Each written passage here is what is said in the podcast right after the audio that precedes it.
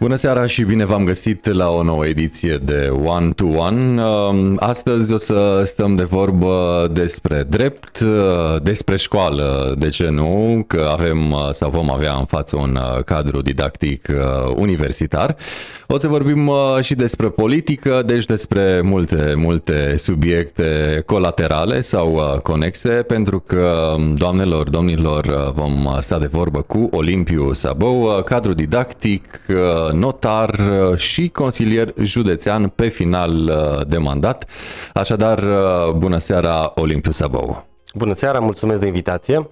Bine ați venit în casa noastră mică mare, mică la propriu, mare la figurat, pentru că sunt peste 108.000 membri în grupul Ești din Târgu Mureș. Dacă pe care suntem live în aceste momente și pe cele două pagini uh, ale noastre, ms24.ro, pagina mamă a grupului Ești din Târgu Mureș Dacă și uh, pagina emisiunii One to One. Uh, și um, Dreptul. Dreptul, țin eu minte că era mm, în anii 90 așa un trend, după care a venit uh, trendul uh, științelor economice, pentru că mai apoi în anii 2010 să vorbim despre trendul IT-ului. Iată că Olimpiu Sabău a prins trendul uh, dreptului, se întâmpla în ce an? 99-2003. 99-2003, oare de ce dreptul? Fiecare are așa o înclinație când e mic sau nu, pur și simplu la unii este o întâmplare, fericită? Da, la mine a fost o întâmplare fericită. Inițial vreau să mă duc la medicină. Am și am urmat cursurile de la Colegiul Papiu. Deși nu pare ambele sunt mate exacte, info, așa. Exact, Mate Info. Vreau medicină, vreau să salvez oameni. Lucruri bune vreau să fac pe zona asta. Însă în uh, clasa 11 am fentat-o. Am dat seama că dreptul are farmecul său. Um, care m-a atras, m-a sedus și m-a trimis la Cluj la facultatea de drept. Da, de ce nu Târgu Mureș? Nu avea pe vremea respectivă? La acel moment nu exista secție de drept la facultatea Petru, Petru Maior. Exact.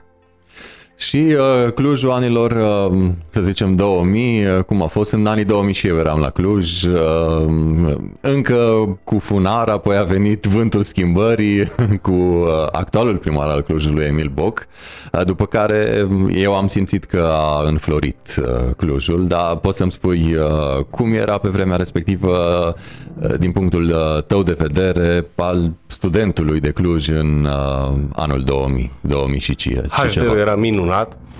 Uh, prea puțin mă interesa politica la acel moment. Aveam alte priorități. Sau consideram că am alte priorități sub aspectul vârstei respective. Da, Clujul oricum și de atunci era în fața Târgu Mureșului ca dezvoltare. Acum este, din păcate, o sincopă și mai mare între noi și Cluj. Sau între ei și noi, în funcție de ce ordine vrem. A fost, uh, da, o viață studențească deosebită la Cluj. Repet, HD-ul mi-a rămas și îmi va rămâne veșnic în uh, suflet. A fost cazat în cămin. Care era căminul? A2. Era un cămin, a, căminul A2 vis-a-vis de căminul de uh, studenți la sport A1, care erau puțin mai gălăgioși și ne mai încurcau pe noi ceilalți mai miculuți, așa să zicem, în, uh, sub aspect fizic, da? Și, uh, mă rog, învățam și noi când mai apucam, uh, dimineața, respectiv seara nu reușeam. Era o vorbă în uh, orice cămin studențesc, uh, implicit și în uh, HD-ul, ziua, noapte, noaptea, zi. Deci totul se făcea pe invers. În, probabil așa e și acum, că na, viața de student oarecum a rămas la fel. Și um, s-a dus dreptul, facultatea de drept fiind pe strada Vramiancu, nu da, departe da, de da. un frumos cimitir, cimitirul central, dacă poate fi numit un cimitir frumos, dar cum se poartă pe la alții, cimitirele sunt uh, și cu statut de parc, de zonă de mm, mă rog, recreere, de reculegere, de ce nu, la căpătăiul unora. Da, parcul uh, central uh, din uh, Cluj-Napoca, o atracție cât se poate de interesantă. Și s-a terminat, s-au terminat anii studenției. Multă lume rămâne la Cluj. Probabil 80% din absolvenți rămân acolo. Iată că Olimpiu Țăbău nu a rămas acolo. Oare de ce nu a rămas? În 2003, când am terminat facultatea, am uh, reușit să ajung colaborator al universității, Universității Petromar din acel moment. Aveam, eram angajat la plata cu ora. Mi-a plăcut foarte mult uh, activitatea aceea, am și rămas în uh, cadrul universității. M-am înscris la doctorat ulterior, în 2004. Un an am făcut masteratul la Cluj, am făcut naveta între Târgu Mureș și Cluj. Între timp am devenit și avocat stagiar, tot în barul Mureș ulterior schimbând această profesie foarte frumoasă cu cea de notar, am, uh, am cum spuneam, m-am înscris la doctorat, la Timișoara am făcut doctoratul cu domnul profesor Viorel Pașca, pe drept penal, iar uh, după doctorat am uh, crescut, să zicem, ierarhic în universitate, iar Universitatea, cred că m-a, m-a, locul de muncă de la universitate, cred că m-a, cu ghimele de rigoare, m-a blocat în uh, Târgu Mureș. În sensul frumos al cuvântului. Și atunci am rămas în Târgu Mureș. Ca după terminarea studiilor. Uh, înconjurat de uh, vivacitatea studențească. Da, și de familie, de ce nu? Deci iată mai, mai mulți factori care au uh, contribuit. Um, cum a fost uh, percepția um, studenților și a școlii la modul general în uh, anii respectivi, 2004-2005, când uh, ai intrat în uh, universitate? În 2003, chiar când am intrat, tocmai s-a înființat secția de drept de la noi de la universitate. Practic, am fost, bine cu ghimele de rigoare, primul angajat al secției de drept. Practic, Nu, angajații nu sunt pe secții de drept. În fine, sunt primul cadru, cât eram eu de tinerel în acel moment, aveam și mai mult păr pe atunci, Uh, eram primul uh, angajat în anul întâi, da, când au început studenții, studenții erau cu un anișor mai mici ca mine. da, interesantă relație. Fost, uh, mă țin minte, primul seminar, fiind mic în grade, atunci țineam seminarii, nu făceam cursuri, mă țin minte că la primul seminar, topit de emoția de a vorbi din postura de profesor de la catedră, studenților care practic erau colegi de generație, grosomodo de vârsta mea, da, Coplecit de emoții, am zis că uite, vă invit la o cafea și seminarul viitor facem treabă. Așa a fost, uh, așa s-a spart gheața. După care, sigur, ușor, ușor, emoțiile și, uh, a, avut, a avut efect uh, mersul la cafea? Eu zic că da, cel puțin pentru mine a avut. Probabil deci, și pentru ei. Poate și pentru studenți, sigur. Interesantă poveste um, de început și dacă um, am vorbit despre începutul tău didactic, cum crezi că este școala românească, în speță uh, mă refer uh, la cea cu rang uh, de universitate, acum? Deosebiri, asemănări, s-a păstrat ce s-a păstrat, ce s-a schimbat, probabil programa e aceeași, cum o știm și în alte alte domenii. Cum vede un cadru didactic universitar școala de atunci, universitatea de atunci, 2003-2004 și iată școala anilor 2020. Da, aș vrea să plec uh, de la evoluția pe care ați început să, să o descrieți. Să știți că dreptul este cam același de foarte multă vreme. Dreptul a înființat statele sau statele dreptul, dar cred că mai degrabă dreptul s-a inventat, dacă îmi permiteți, înainte statelor. Și atunci dreptul are o, are o coerență în timp și secole și milenii uh, care poate alte științe nu au și nu au cum să o aibă, pentru că, nu știu, medicina, de exemplu, sau tehnologia evoluând extraordinar de mult, are un impact maxim pe acele profesii, pe acele specializări. Însă dreptul în drept sau dreptul este mai, mai puțin influențat de tehnologie. Începe bine și acum să fie influențat de tehnologie, nu discutăm, sunt ramurnare dreptului care au trebuit să facă pas cu tehnologia, însă, după cum spuneam, dreptul uh, se schimbă sau nuanțele dreptului se schimbă în timp, mai nu neapărat greu în sensul negativ, pentru că nu este nevoie de acest lucru. Cum s-au schimbat, uh, asta am răspuns, cum s-a schimbat dreptul, da? cum s-au schimbat studenții, așa cum s-a schimbat și întreaga societate românească. Uh, se cer tot mai multe lucruri de la studenți, de la profesori se cer tot mai multe lucruri, uh, Aici, se impune o specializare a fiecăruia, nu, nu avem de ales, până la urmă studenții sunt pregătiți ca să intre în uh, piața muncii și aici este concentrarea pe care uh, trebuie să aibă loc între profesor și, uh, și student. Dacă mă gândesc la anii studenției, comparând astăzi cu anii studenției din Târgu Mureș, da, a studenților mei, comparându-mă pe mine cu ei, uh, eu sunt de părere că studenții de acum sunt mult mai bătăioși cum eram noi acum 20 de ani. Cred că sunt mai pragmatici ca noi, oportunitățile sunt altele, au oportunități care noi nu le-am avut ca și generație atunci, doar trebuie să, să vadă oportunitatea, să aibă deschise, uh, să nu treacă șansa pe lângă ei. Atât, atâta trebuie să facă. Și doar atât au de făcut. Unii sunt concentrați, sunt foarte buni, avem studenți foarte buni, nu numai la drept, nu vreau să-mi lau doar studenții mei, uh, sunt studenți foarte buni, care merită, care fac, dau din coate, învață, se pregătesc, punctează șansele care le, le se arată în viață și o șansă poate să fie și un examen. Nu înseamnă că o șansă este nu știu, o oportunitate care nu are legătură cu pregătirea profesională. Nu. Și prezentarea la prezența la un examen este și o șansă pe care el, studentul, și o ia. Nu e ca și uh, proverbul acela că nu câștigi la lotul dacă nu joci până la urmă. Și atunci uh, evoluția societății se vede clar, timpul este mai puțin, se cere mai mult de la fiecare, este o specializare în plus față de uh, vremurile de mai de mult. Sub aspectul medic, cel puțin examenele de intrare profesie sunt, sunt mai grele, să zicem, decât uh, era mai de mult.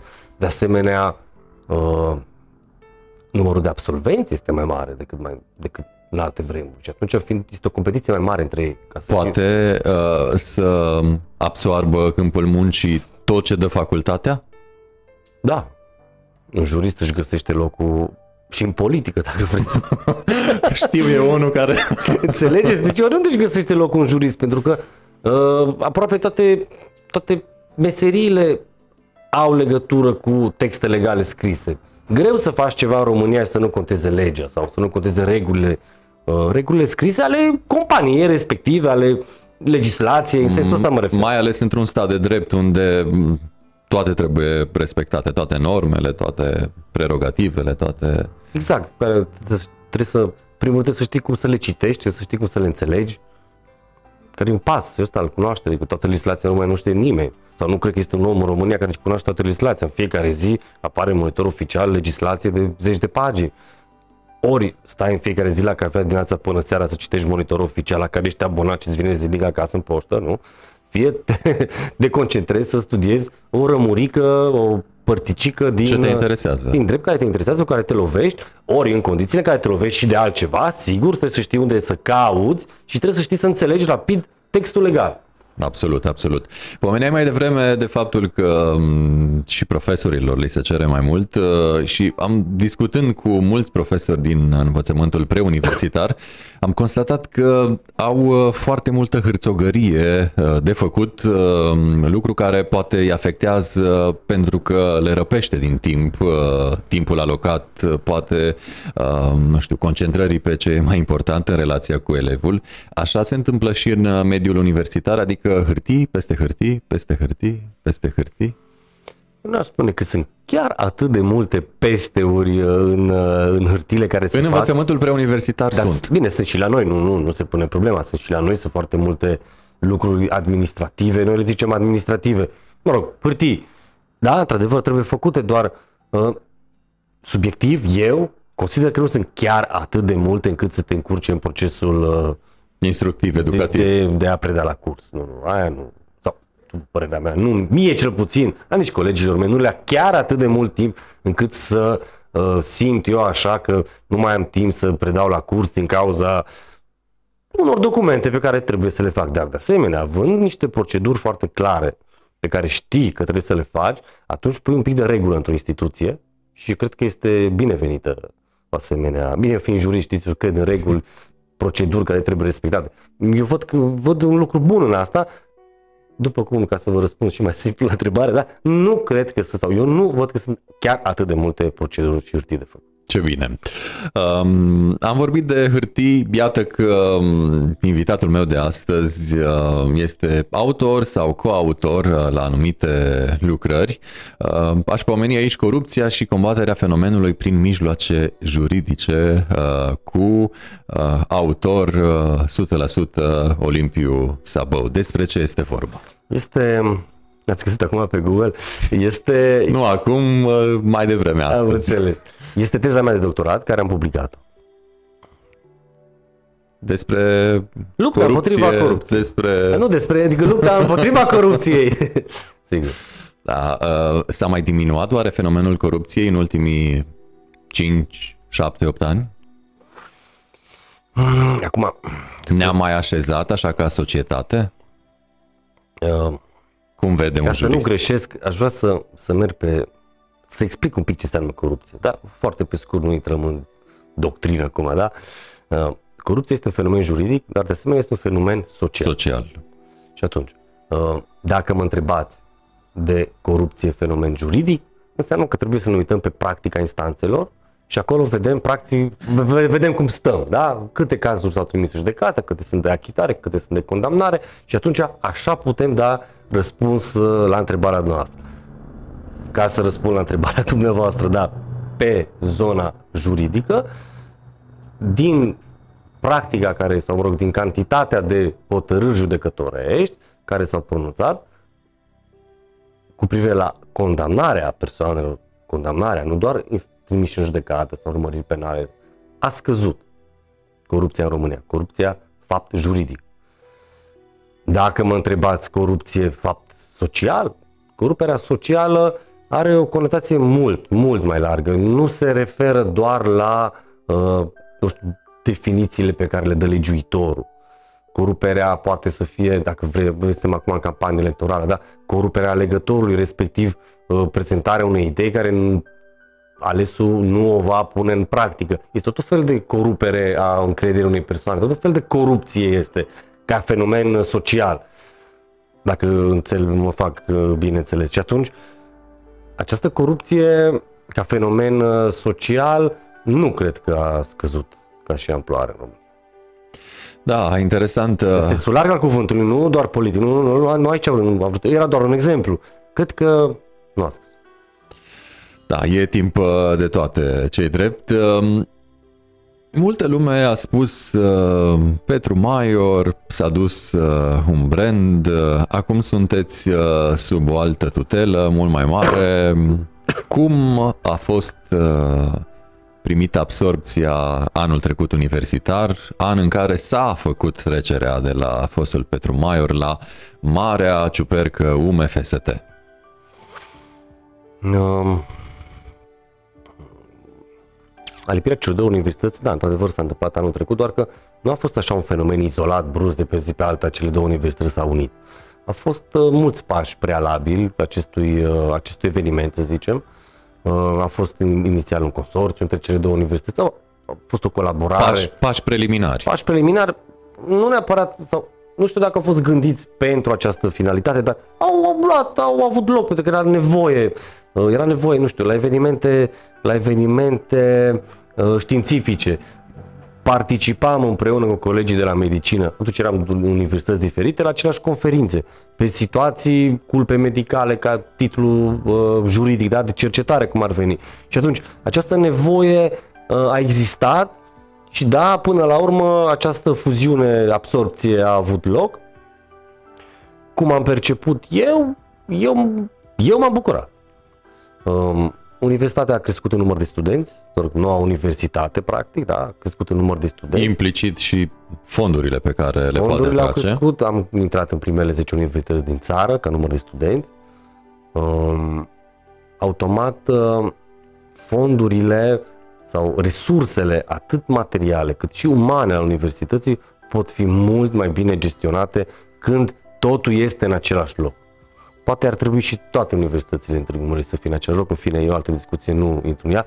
Nouă, sau mie îmi este mai bine așa, studenților noștri le este mai bine, uh, colegilor mei le este mai bine din, uh, să zicem, fostul Petru Maior, dar deja uh, am început să nu mai facem această distinție la, între colegii din diferite Se va facultăți. uita cu siguranță da. în d- câțiva ani cu siguranță de existența Petru Maior uh, și va lua cu siguranță amploare UMFST. Cu privire la nume, uh, eu am mai spus uh, pe Facebook, pe aici, pe acolo, unde am mai găsit uh, vreun coment, mi se pare um, cam lung ca să nu folosesc un alt termen, acest UMFST, George, Emil, Palade, Târgu Mureș. Mă mai uitam uh, la denumirile facultăților, universităților mari de pe afară, poartă denumirea localității în care își desfășoară activitatea. Um, nu era mai simplu Universitatea Târgu Mureș? Nu știu mai dacă- reprezentativă? Nu știu dacă se putea Universitatea Târgu Mureș, având în vedere că Târgu Mureș mai sunt și alte universități ale care nu au parteneriate sau, mă rog, nu sunt uh, în cadrul UMFST-ului și atunci nu știu dacă se putea. În fine, iată o chichiță m, așa de juriști. Da, mă rog, ar fi o chestiune poate de brand, doar că ca denumire, mă rep, cred că acolo ați, Da, ați, da, da, da, da, aduce da. noastră, doar că brandul nu știu, nu știu dacă brandul este dat doar de denumirea respectivei universități. A, nu, sigur că nu. Până la urmă, calitatea scoate brandul în față, fără doar și poate. Uh, și uitându-ne așa în uh, urmă, oarecum uh, în viața profesională nu este doar uh, activitatea didactică pentru uh, invitatul meu, Olimpiu Sabău, ci uh, și una care merge înspre o latură și mai practică a statutului de jurist, uh, adică înspre zona notarială și s-a întâmplat uh, intrarea în uh, această sferă notarială cam uh, în ce an? Am fost avocat din 2004 până în 2010 și în 2010 am uh, mers pe notariat. Uh, Notar sau avocat? Ce solicită mai mult? Sunt avocat suspendat în acest moment și notar activ. Uh, Și, mă rog, mai multe resurse sau unde se simte Olimpiu Sabău uh, mai la el acasă? Mă simt mai bine în notariat din cauza timpului, uh, timpului care cumva mi-l fac eu. Un avocator nu, nu ți-l faci tu. Depinzi de instanțe Depinzi și de, de... termene, de instanțe, intram mult în penal ca avocat. Când ești avocat de penal, nu prea mai contează că e sâmbătă, duminică, seară, noapte, clientul poate să, Te sune să te întrebe, să-ți spună, să să... vină, să te roage, a început percheziția, sunt uh, citat, uh, sunt băieții frumoși uh, la poartă, bat violent la ușă, ce să fac, domnul avocat, care nu are legătură cu orele. Și atunci uh, uh, acest lucru uh, acest lucru m-a obosit foarte mult.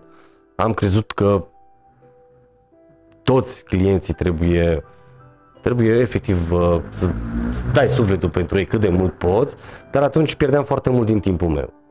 Din timpul meu care îl puteam aloca universității, cercetării, când am scris, uh, când am scris lucrarea pe care noastră de, ați amintit-o, uh, deja nu mai eram uh, avocat. Când îmi permitea timp. Deci, uh, iată că m, până la urmă toate îndelenicirile iau uh, mai mult sau mai puțin timp și în ziua de astăzi, uh, iată că e bine să mergem înspre cele care ne răpesc mai puțin uh, timp Da, da, și ne timpul lasă... ți-l- practic timpul ți-l faci tu. Programezi, de tine depinde. Bine de tine și de client, sigur, nu se pune problema. Doar că uh, seara e ta, noaptea, nu mai ieși din casă, din punct de vedere profesional, să zic, da? Ești la terasă.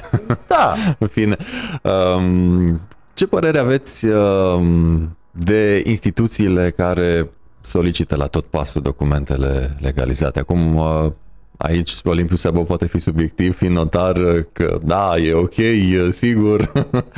Uh, Am simțit de multe ori că mi se cer și mie lucruri ciudate pentru a le legaliza. da, uh, nu vă contrazic, dar înainte să vă răspund la întrebare, aș vrea să, să, să vă spun cum îmi explic eu mie de ce trebuie acest înscris sau de ce instituțiile consideră că trebuie înscris. Relaționarea dintre autorități și cetățeni, da, a început după 90, pe o altă rațiune față, care nu exista înainte de 90, da? Din o mie de cetățeni care intra în deschidea ușa unei instituții, unul dintre ei doi dintre ei, trei dintre ei, încercau să fenteze ceva în relația cu instituția publică. Nu știu, își modifica un document. Nota care, la BAC. Un document, care o fi el. Și atunci, ce poate să facă instituția? Să inventeze proceduri care să preîntâmpine o asemenea situație.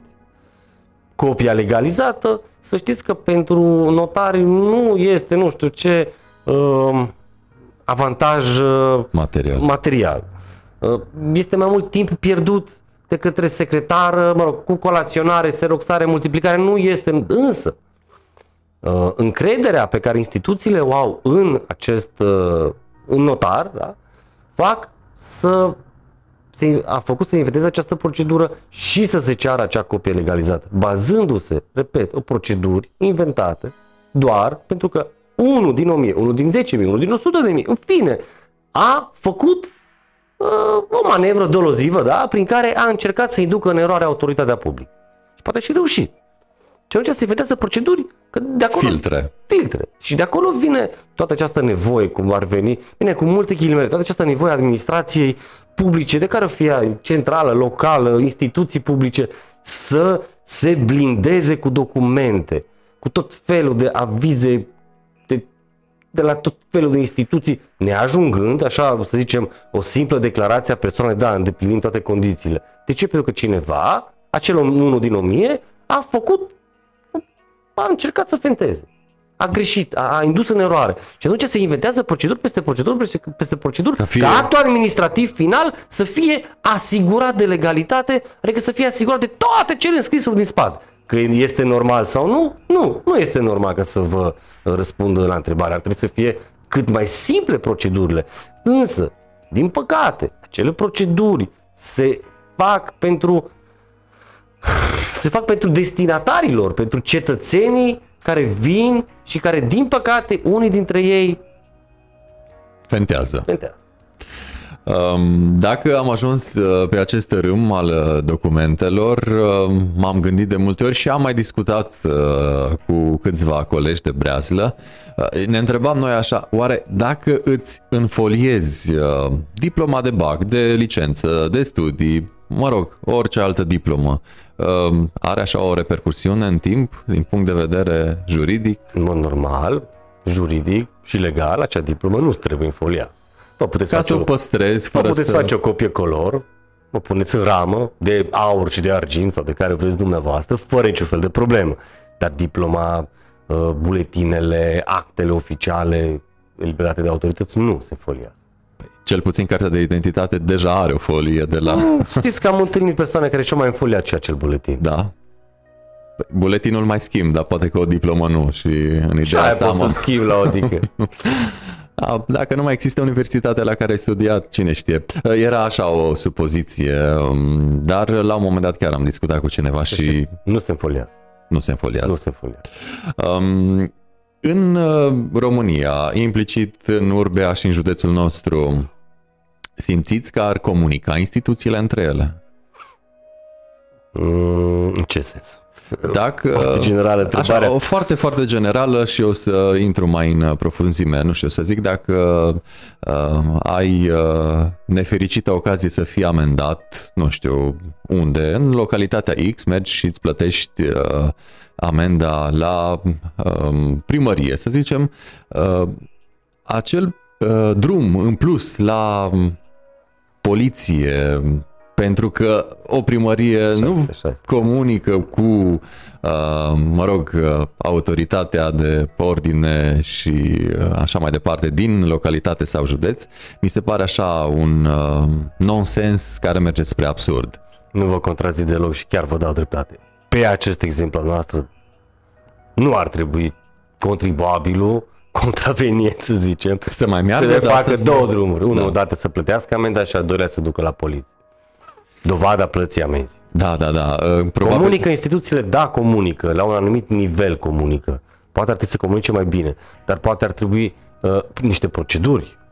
Nu ține neapărat de voința funcționalului respectiv, care poate să fie foarte binevoitor, dar acel funcționar, de oricare instituție vreți, da, ține de niște proceduri pe care el trebuie să le respecte. Aia este treaba dânsului și atunci cred că procedurile trebuie schimbate. Um, un notar comunică cel mai mult oare cu o instituție precum uh, OCPI-ul? Da, avem o relație foarte bună. Eu ca notar m, am relație bună cu orice fel de autorități. N-am Dar Și colegii mei la fel, nu. spețele foarte cele, bună colaborare. spețele cele mai uh, frecvente sunt în zona asta imobiliară? Uh, da. Deci, Da, practic, Da instituția... și nu, da și nu. Ca și relaționare cu alte instituții, vă referiți? Da, Da, da. da. da. când se face o tranzacție, sunt uh, multe înscrisuri pe care le soliciți, care le cere legea, sunt certificate fiscale care eliberează tot primăria, extrasele CF, înscrierile de carte funciară. Sunt niște uh, proceduri care țin de alte autorități, sigur, dar o relațională, eu zic că foarte bine uh, uh, fondată și, a, și așezată relația cu notarul. Până aici, uh, viața profesională a lui Olimpiu Săbău este ca o dreaptă cu două puncte, A, B, și pentru a diversifica un pic, pentru mai multă culoare uh, viața lui uh, profesională, a introdus și un al treilea punct, uh, C, și uite cum uh, dintr-o dreaptă se transformă toată cariera profesională al invitatului meu uh, într-un uh, triunghi, pentru că apare și politica. În ce an? 2011. 2011 am intrat în partid. În care? în Partidul Social Democrat. Și nu l-am părăsit de atunci. Um, De ce politică? Erai cadru didactic universitar, notar și a mai venit și politica. Ce a stat la baza rațiunii intrării în uh, acest uh, mediu politic, care poate fi foarte bun, dar uh, pe mulți a cam dus în jos.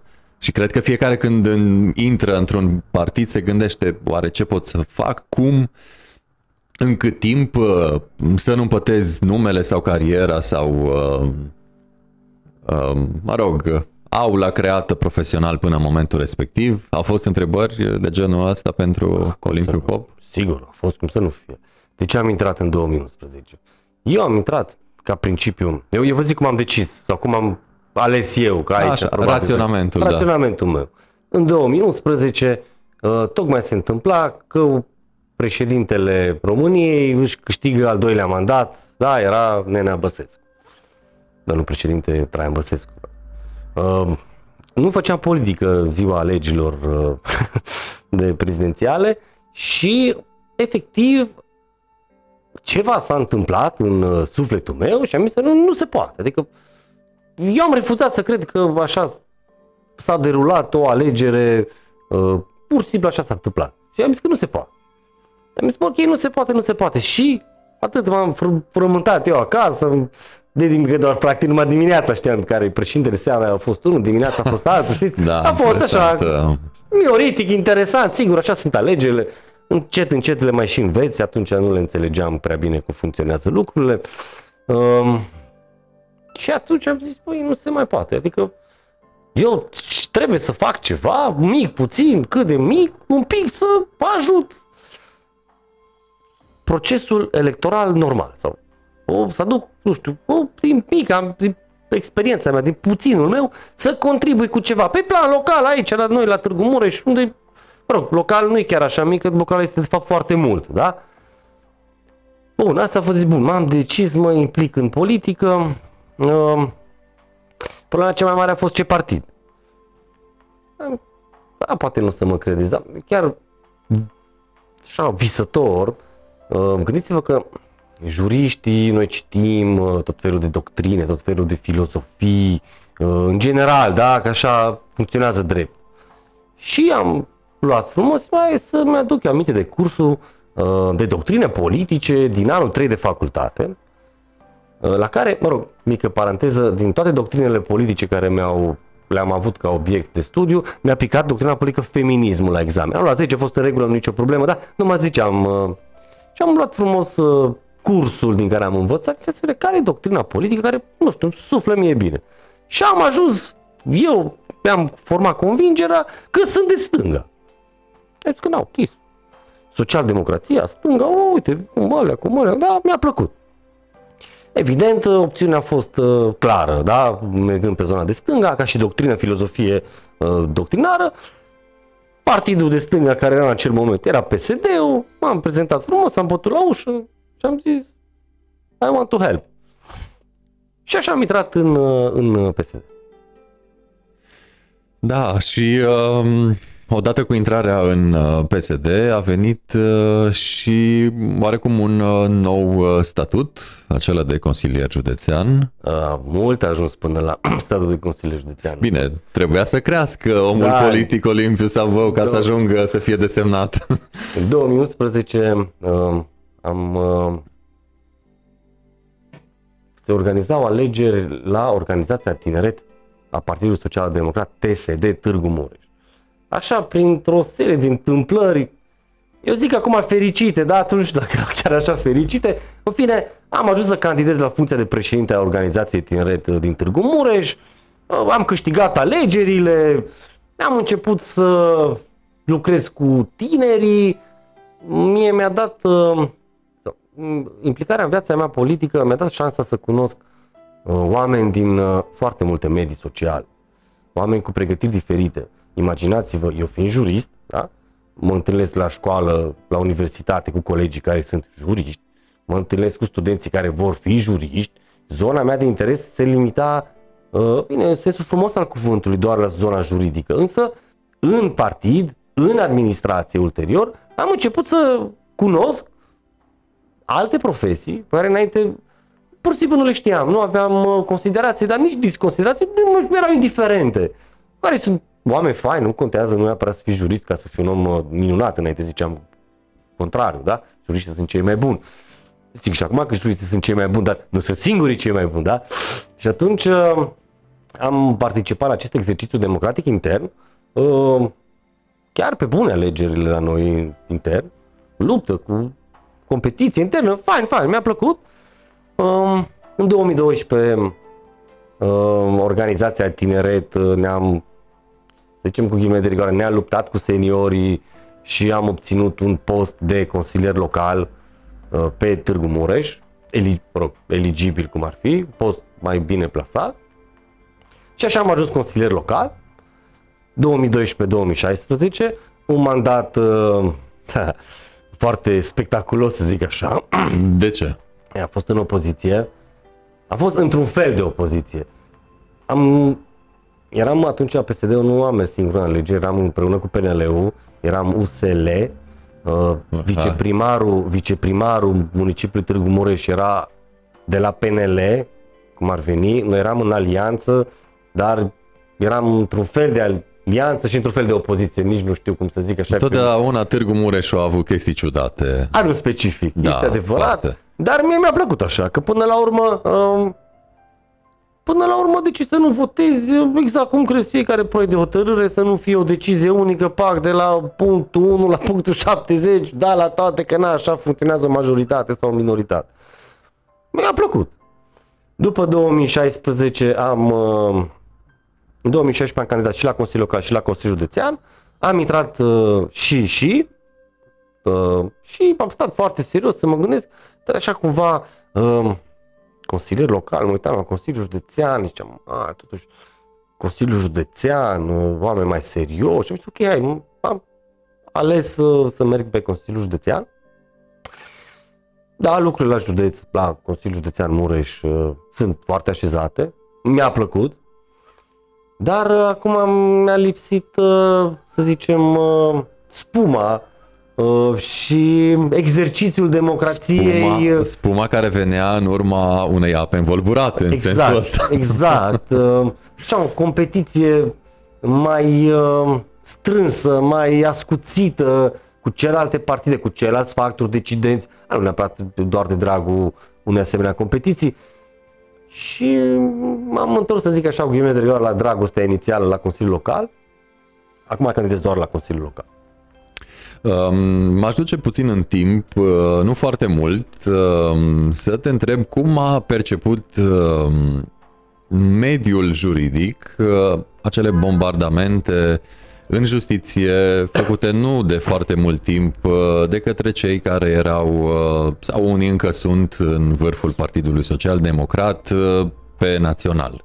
Că au fost așa câteva. Cum, cum a simțit uh, pesedistul, dar și juristul Olimpiu uh, Sabău, toate acele încercări de a fenta um, justiția acelui care până la urmă s-a dus uh, și n-a crezut probabil că va ajunge acolo unde, iată că i-a fost locul spun uh, sau au spus judecătorii. Mă refer la Dragnea și acele tentative de a lovi sistematic uh, justiția cu scopul de a se feri pe sine de uh, prezența lui în fața unor judecători. Cum, cum a simțit omul, juristul și apoi și pesedistul Olimpiu Sabău toată această tevatură? Da, foarte bună întrebare. Mulțumesc! bună pentru noastră, sigur. Da, într-adevăr, am, eu am perceput-o mai mult juridic și mai puțin politic. În acea perioadă, ministrul justiției a fost uh, Tudorel Toader, Tudorel Toader, care este actualul rector al Universității Alexandru Ioan Cuza de la Iași. El a fost decan la Iași, la Facultatea de Drept. Și a avut o atitudine, la, a avut o atitudine, o, așa. judecător la Curtea Constituțională. Um, mie mi-a fost și în comisia de doctorat Tudorel Toader.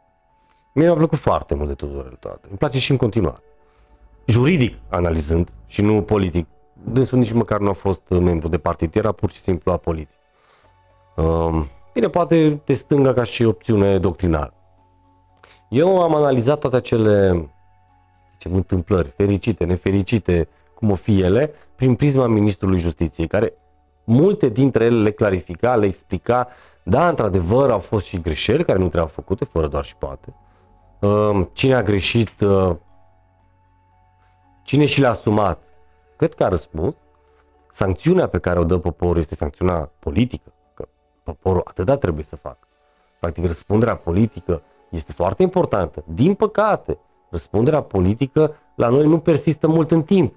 Adică electoratul își uită ușor, ușor de, mă rog, situațiile care au fost și au la nemulțumit pe, pe o anumită perioadă de timp. Cred, uh, cred că nu trebuiau să se întâmple, fără discuție, toate acele atacuri. Dar vreau, nu, eu nu le-aș numi chiar atacuri. Eu aș vedea și puțin, da, juridic analizând. Dar până la urmă, nu justiția își face legislația. Legiuitorul face legislația pe care judecătorul aplică. Cumva, cumva acolo trebuie să fie un echilibru între cele, între, între cele două. Pentru că nu ar fi normal, uh, nu știu, uh, una dintre puterile statului să-și facă propriile reguli doar pentru sine. De acord, aici a greșit Parlamentul sau rog, un anumit partid, PSD-ul sau rog, vector din PSD sau președintele Dragnea a greșit la acel moment, um, dar um, lucrurile, mm, să știți că nu sunt albe, alb sau negru. Lucrurile au, situațiile juridice au și tot felul de alte explicații. Eu v-aș, uh, v-aș uh, Uh, prezenta, sau mă rog, nu vreau acum să țin un discurs juridic, că nu ăsta este uh, scopul întâlnirii noastre astăzi. Dar uitați-vă puțin și la Curtea Constituțională ce a decis în acea perioadă. Pentru că foarte multe acte normative criticate serios de către oricare partid, către PSD, până la urmă a picat la Curtea Constituțională, unele dintre ele. Uitați ce s-a întâmplat anul acesta cu starea de urgență, care a fost neconstituțională, care este o nebunie juridică, să-ți poți imagina că ai avut odată stare de urgență din 90 încoace în România și n-ai știut să faci constituțională uh, adoptarea acelei stări, uh, stări de urgență. Da, că a fost declarată neconstituțională, e la curte.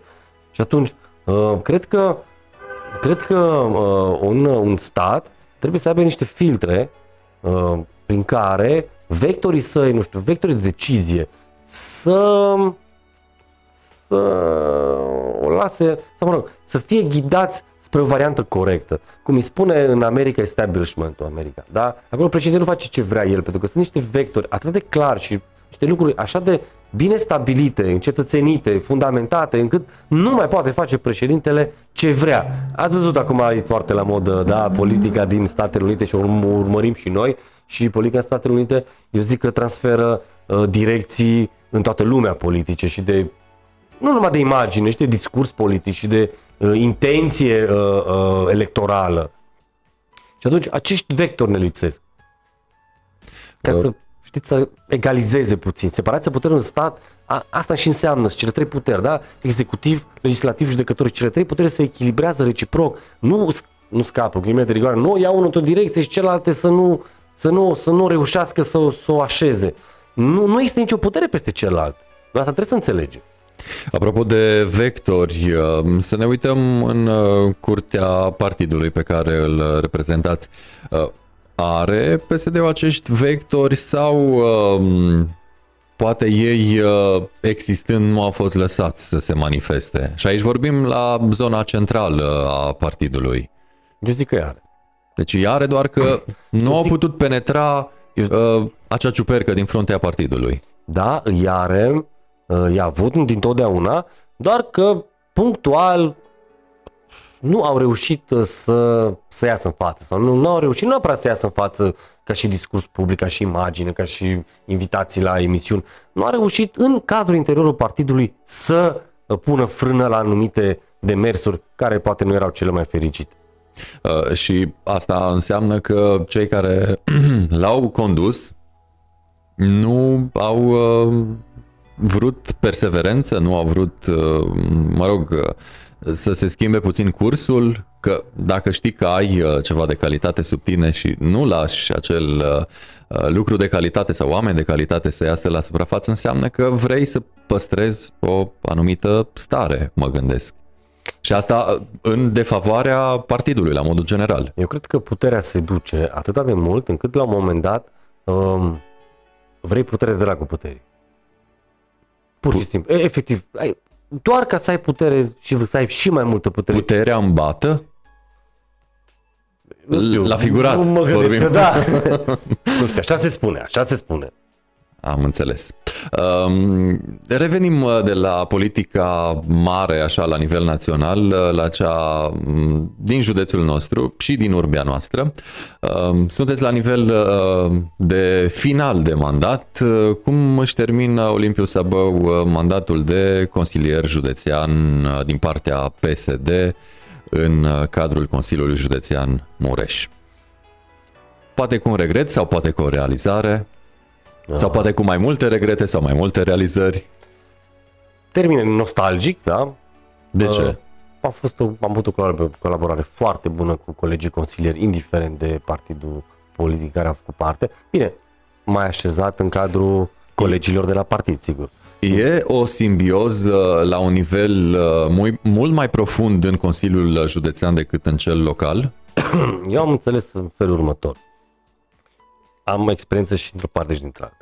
La Consiliul Județean, uh, să zicem, aspectele contradictorii, mm, viziunile contradictorii se reglează în comisii. Un coleg are o critică un anumit aspect, dorește altceva, să se finanțeze altceva sau consideră că prea mult bani se alocă spre o activitate și atunci în comisie, în comisii, în toate comisiile, se reglează acest aspect. Și atunci, reglând în comisii, reglând în comisie, unde sunt dezbateri și contre, sigur, uh, aceste contre și dezbateri nu mai uh, ajung în fața publicului, uh, practic nici n-au decis să mai ajungă pentru că multe, 99% din ele se reglează deja în comisii, înțelegerile s-au făcut deja și atunci pur și simplu în ședința de Consiliu Județean lucrurile sunt clarificate și oamenii se țin de cuvânt. La Consiliul Local Târgu Mureș nu am văzut acel lucru. Deci în uh, cadrul ședințelor uh, sau ședințele Consiliului Județean uh, Mureș nu sunt așa de tentante pentru presă și public la modul general că doar presa este uh, oarecum uh, uh, o punte între mediul politic uh, și societatea civilă pe cum uh, sunt ședințele de la Consiliul Local unde știm că se ceartă și uh, aveți grijă, vă așteaptă probabil zile grele dacă veți da, intra da, în Consiliul Local.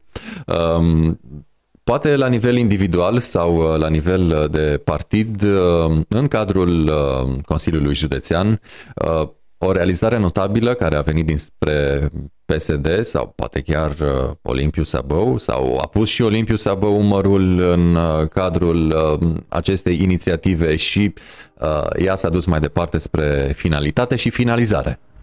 Da, noi la Consiliul Județean am mers cum ar veni ca o echipă am uh, stabilit în cadrul nostru și toate ideile au fost ale noastre până la urmă, nu a unei persoane A sau B. Noi așa am stabilit că lucrăm la CJ și am lucrat uh, foarte bine. PSD având câți consilieri județeni? 10 consilieri județeni. Așa. Am lucrat, eu zic foarte bine, am uh, avut, uh, când au fost situații în care n-am, n-a fost consens în Consiliul Județean, uh, s-a stat la discuții, s-a explicat, s-a explicat colegilor din UDMR, colegilor din uh, PNL și s-au reușit, eu zic, lucruri notabile în acești patru ani în Consiliul Județean. Bine, se putea face și mai mult. Întotdeauna se poate face mai mult. Dar uh, s-au făcut, uh, s-au făcut pași importanți. Înspre un punct anume, ne puteți Înspre- menționa? Vă dau un exemplu. S-a finalizat uh, Mureș Ringu, da? Parcul, mă rog, parcul, aud, parcul. Transilvania Motoring. Motoring, Transilvania Motoring, care era un proiect de multă vreme început și încurcat prin nițe juridico-administrativo-politice. Da, și a fost, a fost o investiție aproape gata care nu s-a finalizat. Uitați, s-a finalizat. Uh, am mai avut, uh, am mai avut, unde a fost mai dificil, mai delicat, să zicem, a fost pe aeroport. Problema aeroportului, problema juridică a aeroportului, problema dezvoltării aeroportului sau, mă rog, închistării care era în aeroport. Și- S-a- S-au găsit, sunt niște lucruri, um, s-a făcut la un moment dat și un uh, raport, mă rog, nu s-a prezentat public, nu o să prezint date din acel raport, că așa s-a stabilit. Știți, pe, pe aeroport s-a făcut un material do- documentat foarte serios, s-a prezentat autorităților judiciare să facă datoria. Um, pe aeroport a fost, uh, sau mă rog, în acest moment aeroportul poate avea dezvoltat. Doar că nu o are.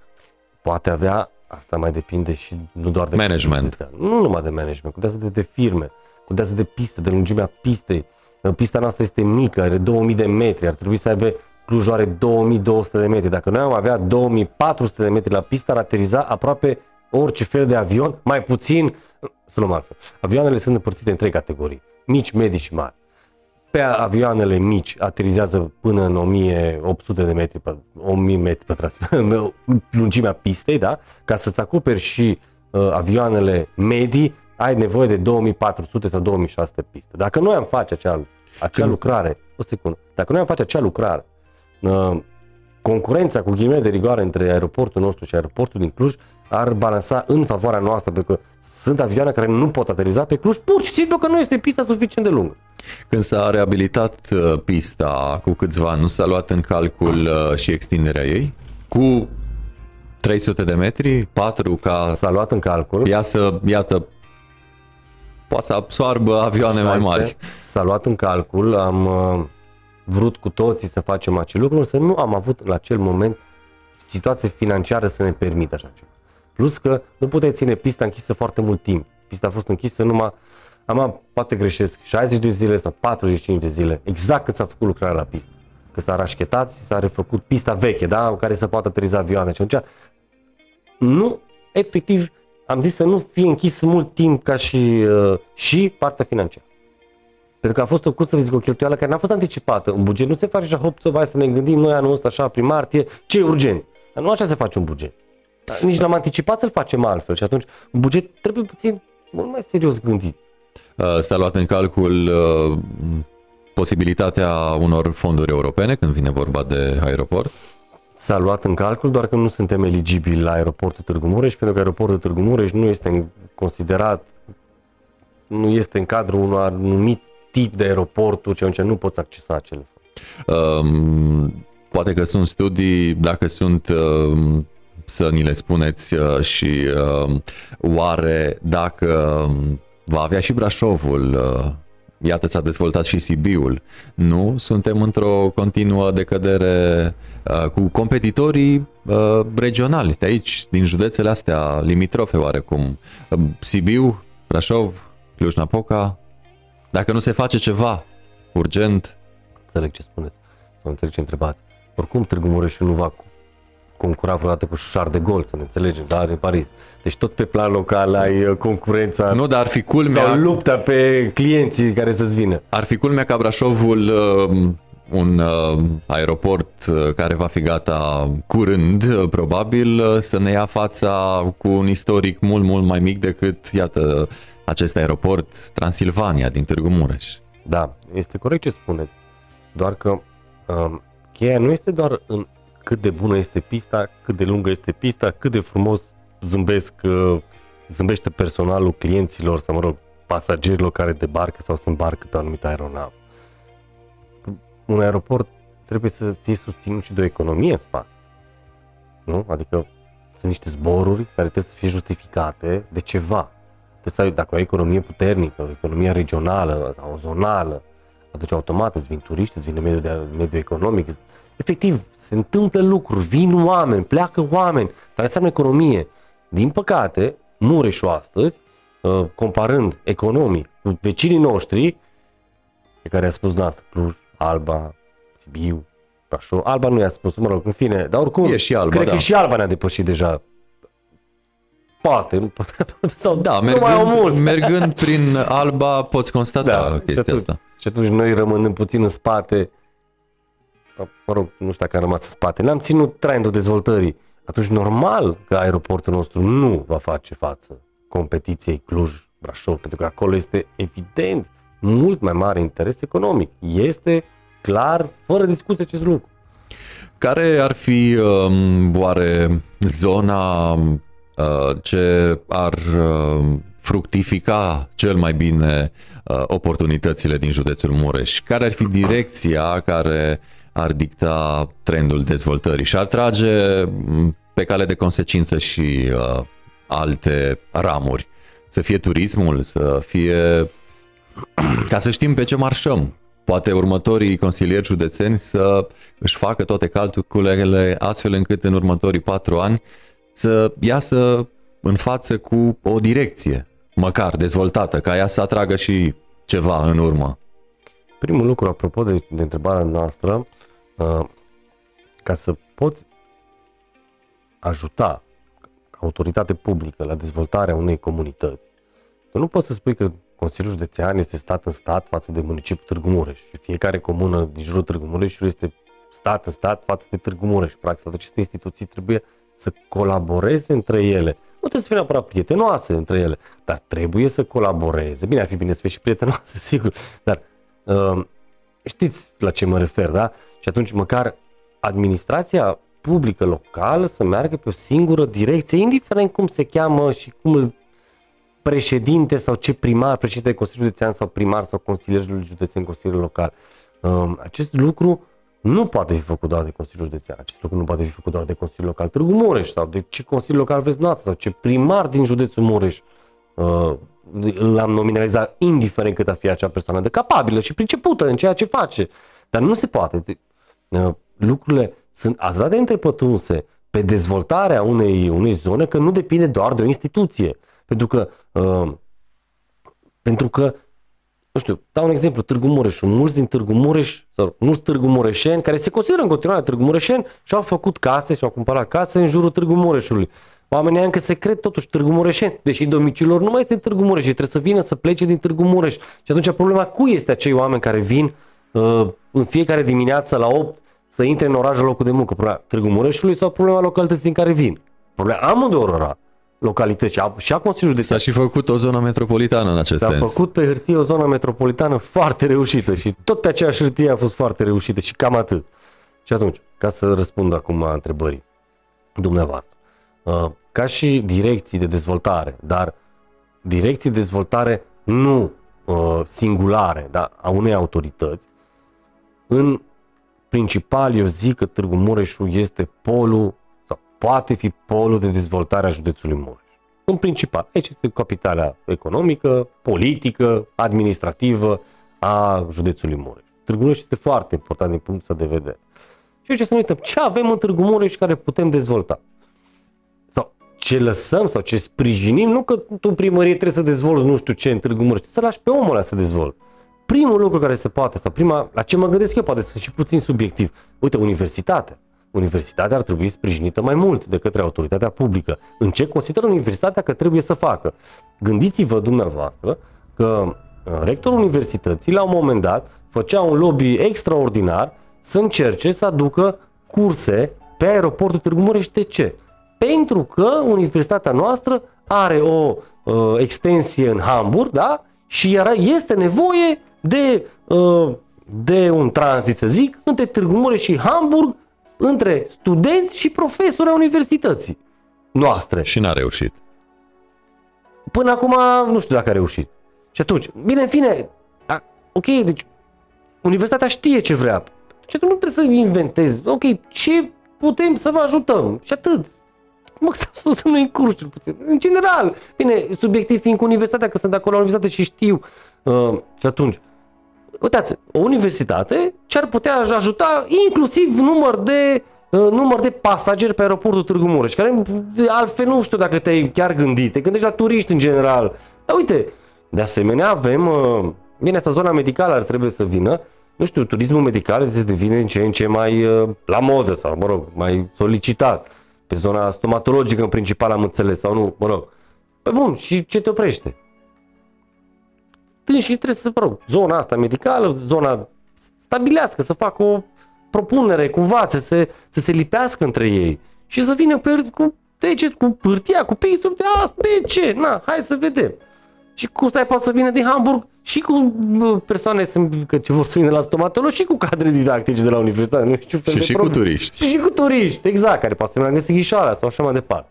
Deci, uh, ca și pol de dezvoltare, eu văd universitatea, clar, clar, pol foarte puternic. Este polul care a stimulat Clujul la un moment dat. Bine, acum Clujul a luat așa aripi nu mai are chiar așa mare nevoie de Universitatea Babeș. Oricum, Universitatea Babeș a scăzut mult în numărul de studenți, cum o știam noi. Toată lumea spune Universitatea Babeș are 100.000 de studenți. Fals.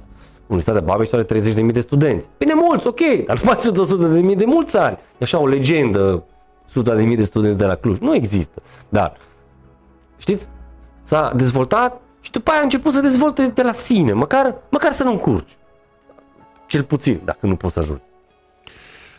Mă gândesc că um, ați avut în ultima vreme la partid uh, ședințe. Uh, tot um, am stat și m-am întrebat uh, cu privire la colegi din PSD de dumneavoastră care au candidat pe anumite funcții știind că sunt oarecum incompatibili declarați de către ani.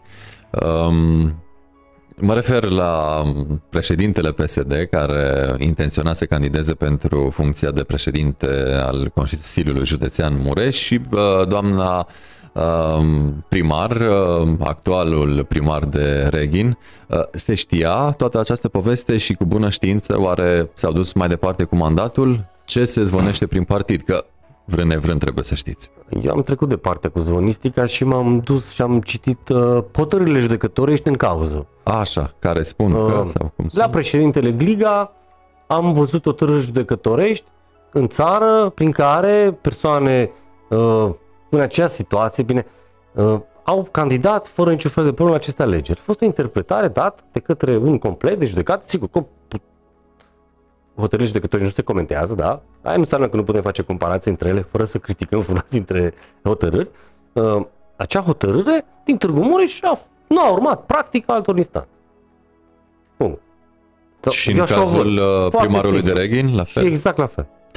Um, dacă tot... Uh... Acea incompatibilitate la unul dintre candidați a fost uh, că era persoană fizică autorizată în timpul mandatului de parlamentar și doamnei primari s-a reproșat că și-a uitat calitatea de cenzor într-o societate comercială după ce a dobândit calitatea de primar. Mă rog, în fine. Astea sunt incompatibilitățile, să le spunem pe nume, că așa sună, așa sună dur, incompatibilități. Făcând un uh, paralelism uh, la um, ce um, ai spus mai devreme, uh, dacă să zicem există două persoane, una în Târgu Mureș și cealaltă la Brăila, au furat um, um, o mașină, aceeași mașină. Uh, nu, două mașini identice. exact. Aceeași mașină nu puteau să fure, da. Um, același model, da, aceeași am înțeles, marcă. Am înțeles, am înțeles. Uh, e normal ca în condiții Acum vorbim strict uh, teoretic. teoretic în aceleași da. condiții, uh, pe aceeași speță, să se dea soluții diferite, că din câte spuneai, cam așa s-a întâmplat și aici la voi. Da. am să încep să-ți răspund aceste întrebări uh, foarte corectă, foarte justă, cu un exemplu simplu. Mergem pe zona mai prietenoasă, zona civilului și ajungem după aia în zona penalului, zona mai dură, zona mai cu sancțiuni. Da? Um, o persoană față de o persoană uh, se, se procedează în sensul în care uh, persoana respectivă suferă uh, o vătămare corporală foarte ușoară, care a provocat dureri de cap, migrenă timp de 3 zile. Care sunt daunele morale care se cuvin? Dar dacă dură capul 5 zile, oare pe toți doare capul la fel? Oare pe prima persoană doar capul de 5 lei pe zi sau de 200 de lei daune morale pe zi și pe cealaltă persoană, nu știu, fi mai înaltă, mai mică, mai grasă, mai slabă, mai femeie, mai bărbat, uh, daune morale numai de 200 de lei pe zi. Asta este și farmecul dreptului până la urmă. Sunt, uh, juristul nu este uh, un uh, matematician, nu, nu că nu e o persoană foarte serioasă matematician, de acolo 2 plus 2, 2, 2, 4 întotdeauna. Și atunci, sunt niște sunt niște uh, lucruri sau sunt niște situații în legislație care nu sunt, uh, nu sunt cuantificate uh, după cum v-am spus. Dau durere de cap, 5 lei, 2 durere de cap, ai 8 lei, ai reducere la 2 durere de cap, că deja două și mai mult decât una. Nu merge. Și atunci, la fel este și sancțiunea în dreptul penal. Sancțiunile în dreptul penal sunt prevăzute uh, cu limite de pedeapsă. Furtul este de la până la omorul este de la până la. De ce? Pentru că niciun furt nu seamănă cu alt furt, da? niciun omor nu seamănă cu un alt omor. Și atunci se lasă la latitudinea judecătorului, ca acest judecător conform propriei conștiințe, să ia o decizie conformă cu uh, propriul său crez. Așa funcționează sistemul nostru juridic. Însă, avem și alte sisteme, sistem juridic bazat pe legislație, adică sursa deciziei judecătorului este legea. Da?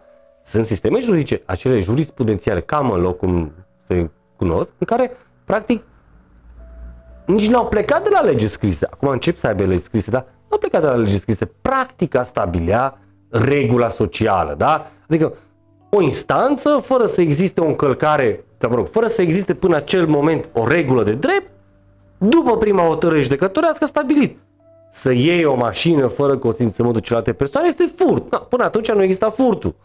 Și atunci, justiția, ju, uh, justiția, jurisprudența, judecătorul stabilește regula socială și sancțiunea acele reguli sociale. Următorul judecător vine și ține cont de, uh, mă rog, este obligatorie pentru următorul judecător prima decizie. Avem uh, cele două sisteme, da, sisteme ca formă, da, ca formă sunt uh, foarte diferite. Dar întrebarea care a frământat lumea juridică și nu numai lumea juridică, cum ați și simțit-o și noastră, pe care e mai bun. Care dintre cele două sisteme sunt mai bun?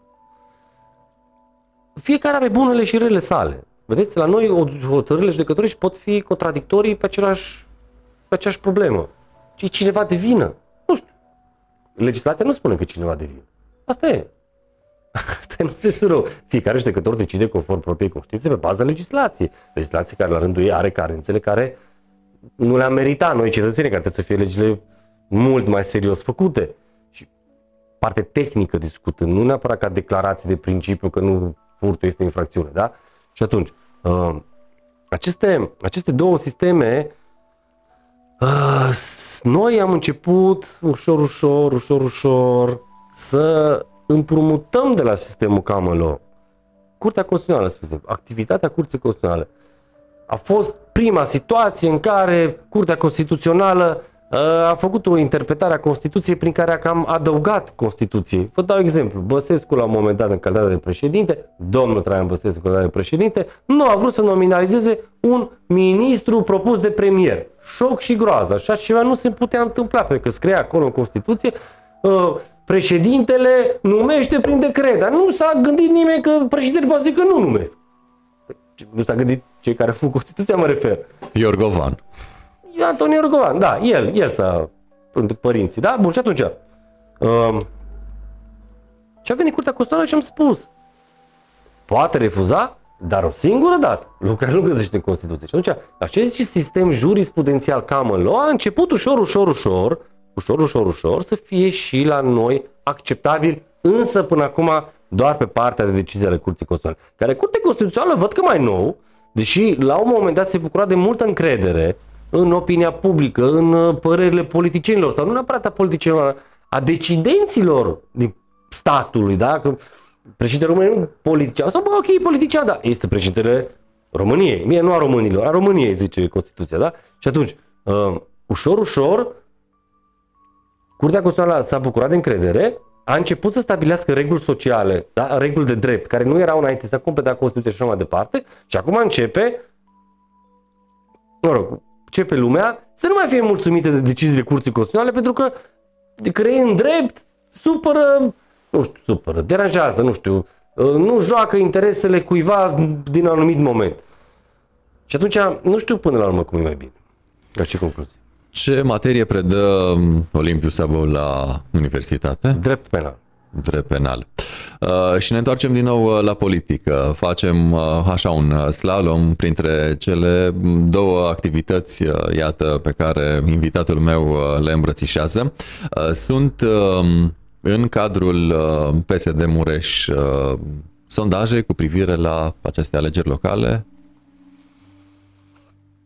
Sunt sondaje. O să rog pe colegii mei să vi le prezinte, eu nu o să vi le spun. Um, surprize? Eu sunt optimist. Surprize Uh, pozitive. Pozitive. Um, Pentru mine, cel puțin așa cum o interpretez eu. Acum, nu vă imaginați că m-am uitat pe sondaje în toate localitățile din Târgu Mureș, din județul Mureș. Rămânem în uh, zona aceasta a sondajelor, dacă spuneți uh, că aveți uh, sau le aveți. Uh, Unde sunt mai mari șanse pentru PSD să izbutească la funcția de primar sau uh, la cea de președinte de Consiliul Județean? Eu cred că sunt șanse să izbutim peste tot. Bine, nu înseamnă că va fi așa, sigur, teoretic uh, le are, da, teoretic le avem cu toții, sau mă rog, cei care candidează, dar până la urmă, Însă și pe de baza sondajelor, totuși, uh, Despre sondaje nu am să vă vorbesc, am zis, deci eu am zis doar că sunt optimist și atât tot. Um, Ce vreau să vă mai spun, um, sau ce vreau să vă răspund la întrebarea noastră, este că însăși uh, exercițiul democrației înseamnă că fiecare are dreptul și are șansa egală cu toți ceilalți de a alege sau de a fi ales. Și atunci acest exercițiu al democrației trebuie să fie să fie dus până la cap. Și repetat, așa funcționează democrația. nu, Șansele sunt egale la toți până la urmă. uh, nu v-am văzut uh, noul candidat uh, la funcția de președinte al uh, Consiliului Județean uh, expus, că în rest uh, am că am văzut așa multe afișe, adică, mă rog, uh, în zona asta vizuală, așa, nu, nu, nu am văzut expunere pentru noul uh, candidat al funcției de referiți președinte la- de Consiliul Județean. Mă referiți, mă referiți că nu sunt meșuri sau Da, flyere sau nu, la nu ce? am văzut, nu... Uh, poate că, na, uh, aceasta este um, uh, consfătuire acolo în uh, interiorul partidului, dar nu am văzut vizual, uh, mă rog, nu am văzut vizual, uh, nu am văzut prezența vizuală a uh, noului candidat. pe uh, panouri publicitare. Da, Și atât. Da. Sau numai acolo n-ați văzut. acolo nu am Care și-ați văzut. văzut? Um, pe aici, pe acolo, Da, eu am uh, văzut candidații uh, și la treabă, și în partide am văzut, la ședințe, la întâlniri. Le-am văzut și pe Facebook, i-am văzut și în ziare. Uh, într-adevăr, pe, pe meșe, eu nu... Poate nu am uh, fost suficient de atent. În Târgu Mureș cred că nici nu are. probabil că nu. M-am tot uitat așa de curios dacă văd ceva. Bine, până la urmă, aceste, așa, așa o chestiune interesantă este cu aceste panouri publicitare care practic sunt făcute în pre-campanie, în campanie nu ai voie să le ai. Uh, Ciudat. Bine, așa e legea până la urmă, că na, legea stabilește acest, uh, acest aspect. Ciudat, ciu- ciudată lege, adică practic în campanie nu poți să le ai, dar în pre-campanie poți să le ai. Aș fi curios cum ar interpreta instanța dacă s-ar lăsa vreo meș. Pur și simplu, ok, l-a pus înainte, dar nu l-a pus în campanie, l-a pus înainte de campanie. Îți dai Puteți amende- experimenta. nu o să mă risc. Eu n-am să mă risc, sigur. La noi, uh, la noi s-au dat jos, sau se vor da jos. Da, s-au dat jos astăzi toate. La ora 24 începe, practic, campania și nu mai pot fi Ce vă place și ce nu vă place la Târgu Mureș? Veți intra cel mai probabil în Consiliul Local, veți pune umărul la dezvoltarea în urmă, orașului în următorii patru ani. Unde credeți că e imperios, uh, uh, mă rog, uh, imperios uh, să fie demarat cât mai repede ceva, ceva care va transforma în bine orașul. Da, ceea ce lipsește Târgu Mureșul este, cred că o idee creativă. Da. Târgu Mureșul trebuie să fie un oraș creativ. Putem copia Clujul? Nu trebuie să copiem În sensul Clujul. bun. Da, nu trebuie să copiem Clujul. Uh, Cred că sunt suficient uh, de multe persoane care au idei corecte și bune, care pot genera dezvoltare ulterior. Ceea ce cred că lipsește Târgu Mureș cel mai mult este dezvoltare. Dezvoltarea Clujului, da, care poate dacă l-am copiat îmi face bine, dar nu știu dacă trebuie să-l copiem. Adică cred că ne putem dezvolta și altfel. Să fim Evident. puțin mai creativ, să încercăm să trecem peste partea uh, conservatoare a dezvoltării unui oraș, să, nu știu, să, să stimulăm cumva economia, să dezvoltăm, să, să stimulăm cetățenii, să, să fie mai creativi, să...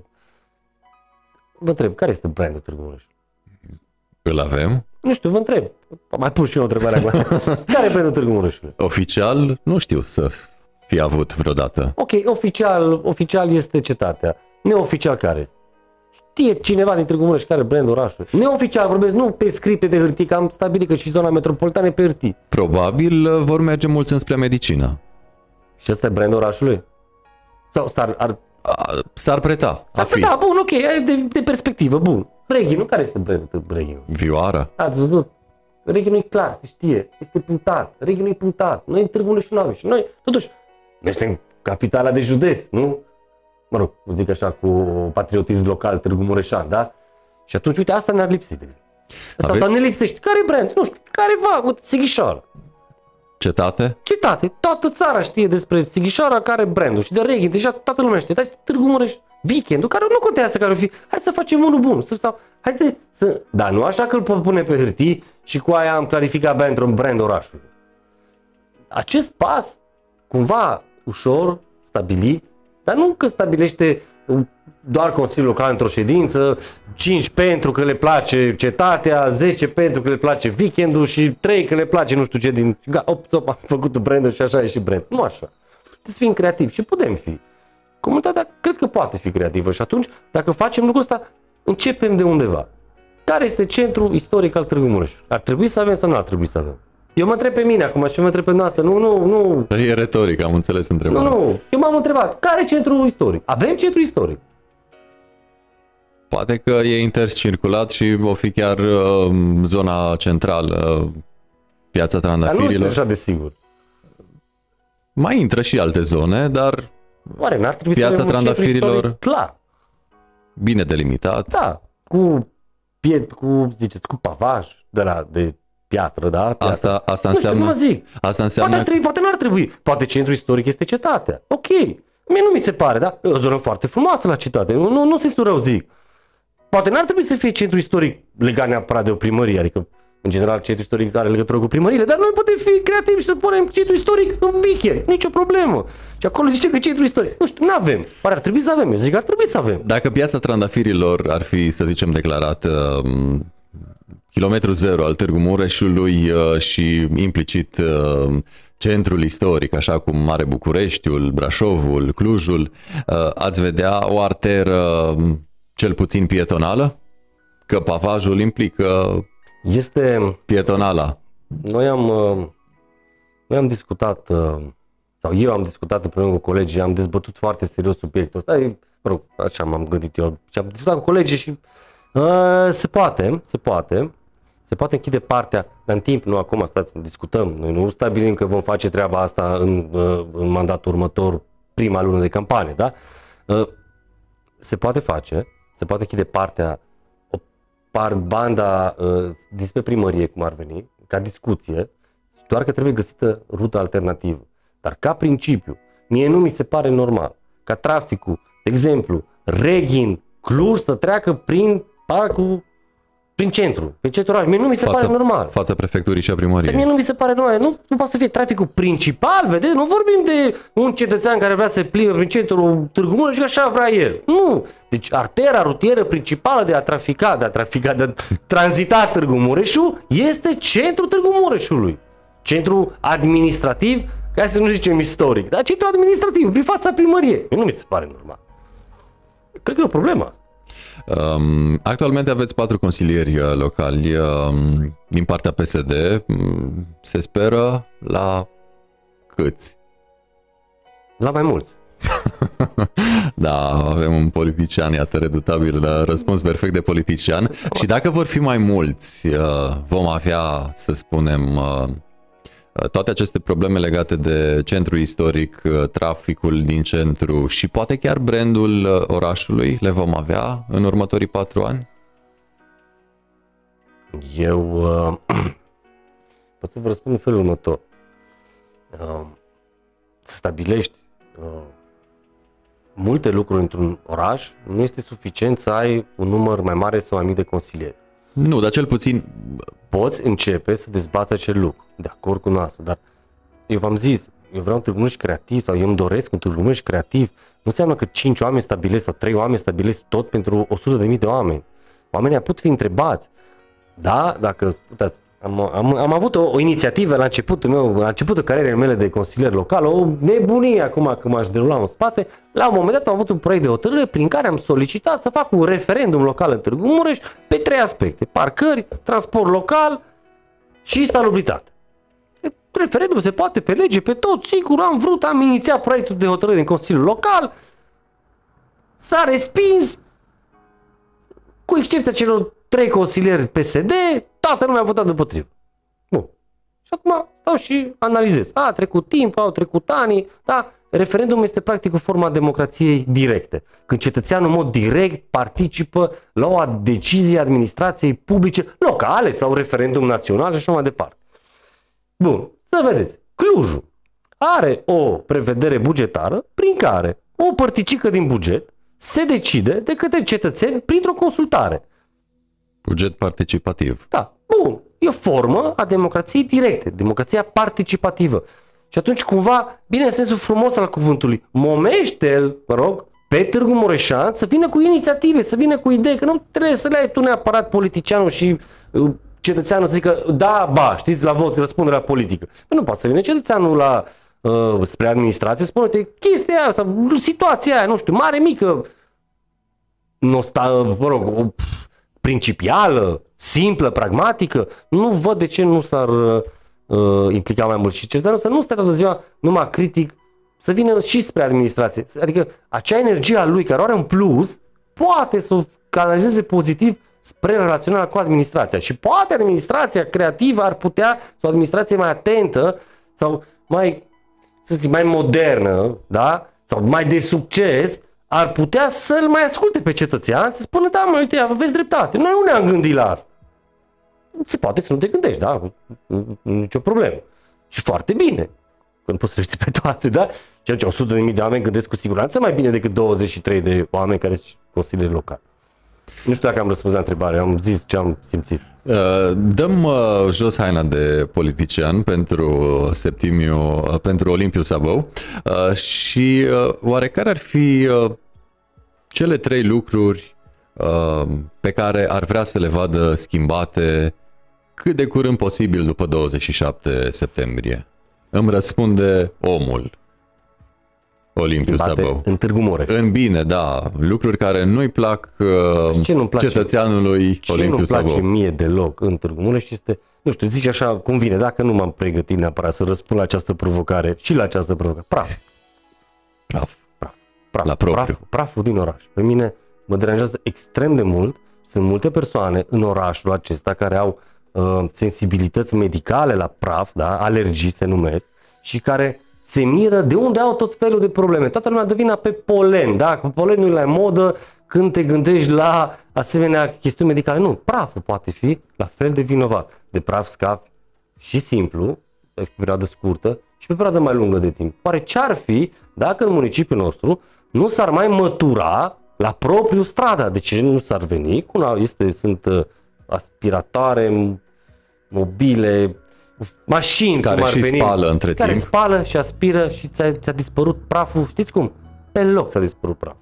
Și noi nu știu ce investiție, cred că, cred că firma de salubri, firma care se ocupă de sau angajat sau primăria în sine, cred că sunt costuri mai mici să cumpere un utilaj performant, angajezi doi șoferi și atât. Nu ai atâția colaboratori. Cred că este și mai ieftin. Pe lângă faptul că este mult, mult mai, uh, sau mă rog, crezi lucruri mult mai sănătoase în timp.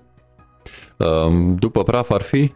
Deci ăsta e praf, asta mă deranjează, nu-mi place. Traficul, la trafic, eu cred că sunt soluții și la trafic, doar că uh, soluțiile traficului impun uh, niște studii și niște decizii administrative poate mai neprietenoase. Nepopulare. Sensurile unice. Cum Sensurile- e în Cluj, uh, Brașov, sensuri unice și sens, uh, sensuri giratorii. sensuri unice, sensuri giratori, exact. Sunt mai neprietenoase, mai complicat de explicat. Te-ai obișnuit că mergi, da, și eu deja nu, nu mă consider în vârstă, dar te obișnuiești pe niște trasee, pe niște drumuri, poate ți e mai greu să le schimbi, dar de fapt în timp sunt mult, mult, mult mai binevenite și te miști mult mai repede. Uh, Praf, trafic și, Și parcă. și parcări. Acum uh, îmbr- îmbrăcăm din nou haina de politician. Uh, Presupunem că am ajuns uh, pe data de 27 septembrie. Mai presupunem că uh, ați intrat în Consiliul Local Târgu Mureș. Implicit vă dorim spor în a le implementa, a face lobby uh, pentru a-l satisface uh, consilierul local uh, Olimpiu Sabău pe cetățeanul Olimpiu Sabău și cu siguranță pe lângă Olimpiu Sabău cetățeanul vor fi mulțumiți și satisfăcuți și alți mii sau zeci de mii de târgu mureșeni. Baftă multă! Doamne ajută, mulțumesc. Uh, Mulțumesc uh, tare, tare mult uh, de prezență și uh, măcar atunci când uh, una din uh, cele trei neplăceri uh, se va transforma, se vor transforma în plăcere, uh, vă mai așteptăm aici cu mare, mare, mare drag. Vă mulțumesc frumos de invitație și de răbdare. Cu drag, uh, oricând, uh, oriunde, am uh, stat uh, de vorbă uh, cu omul, uh, politicianul, uh, profesorul uh, și implicit uh, juristul Olimpiu Sabău, uh, cu planuri uh, de viitor și cu, de ce nu, inserții din uh, trecutul lui uh, profesional uh, și chiar uh, personal, dacă este să mă refer la anumite aspecte legate de ce îi place, ce nu-i place la această urbe. Uh, Cam atât uh, pentru astăzi, uh, prieteni. Acesta a fost uh, one-to-one-ul de astăzi. Până data viitoare, spor și aveți grijă de voi ori unde ați fi.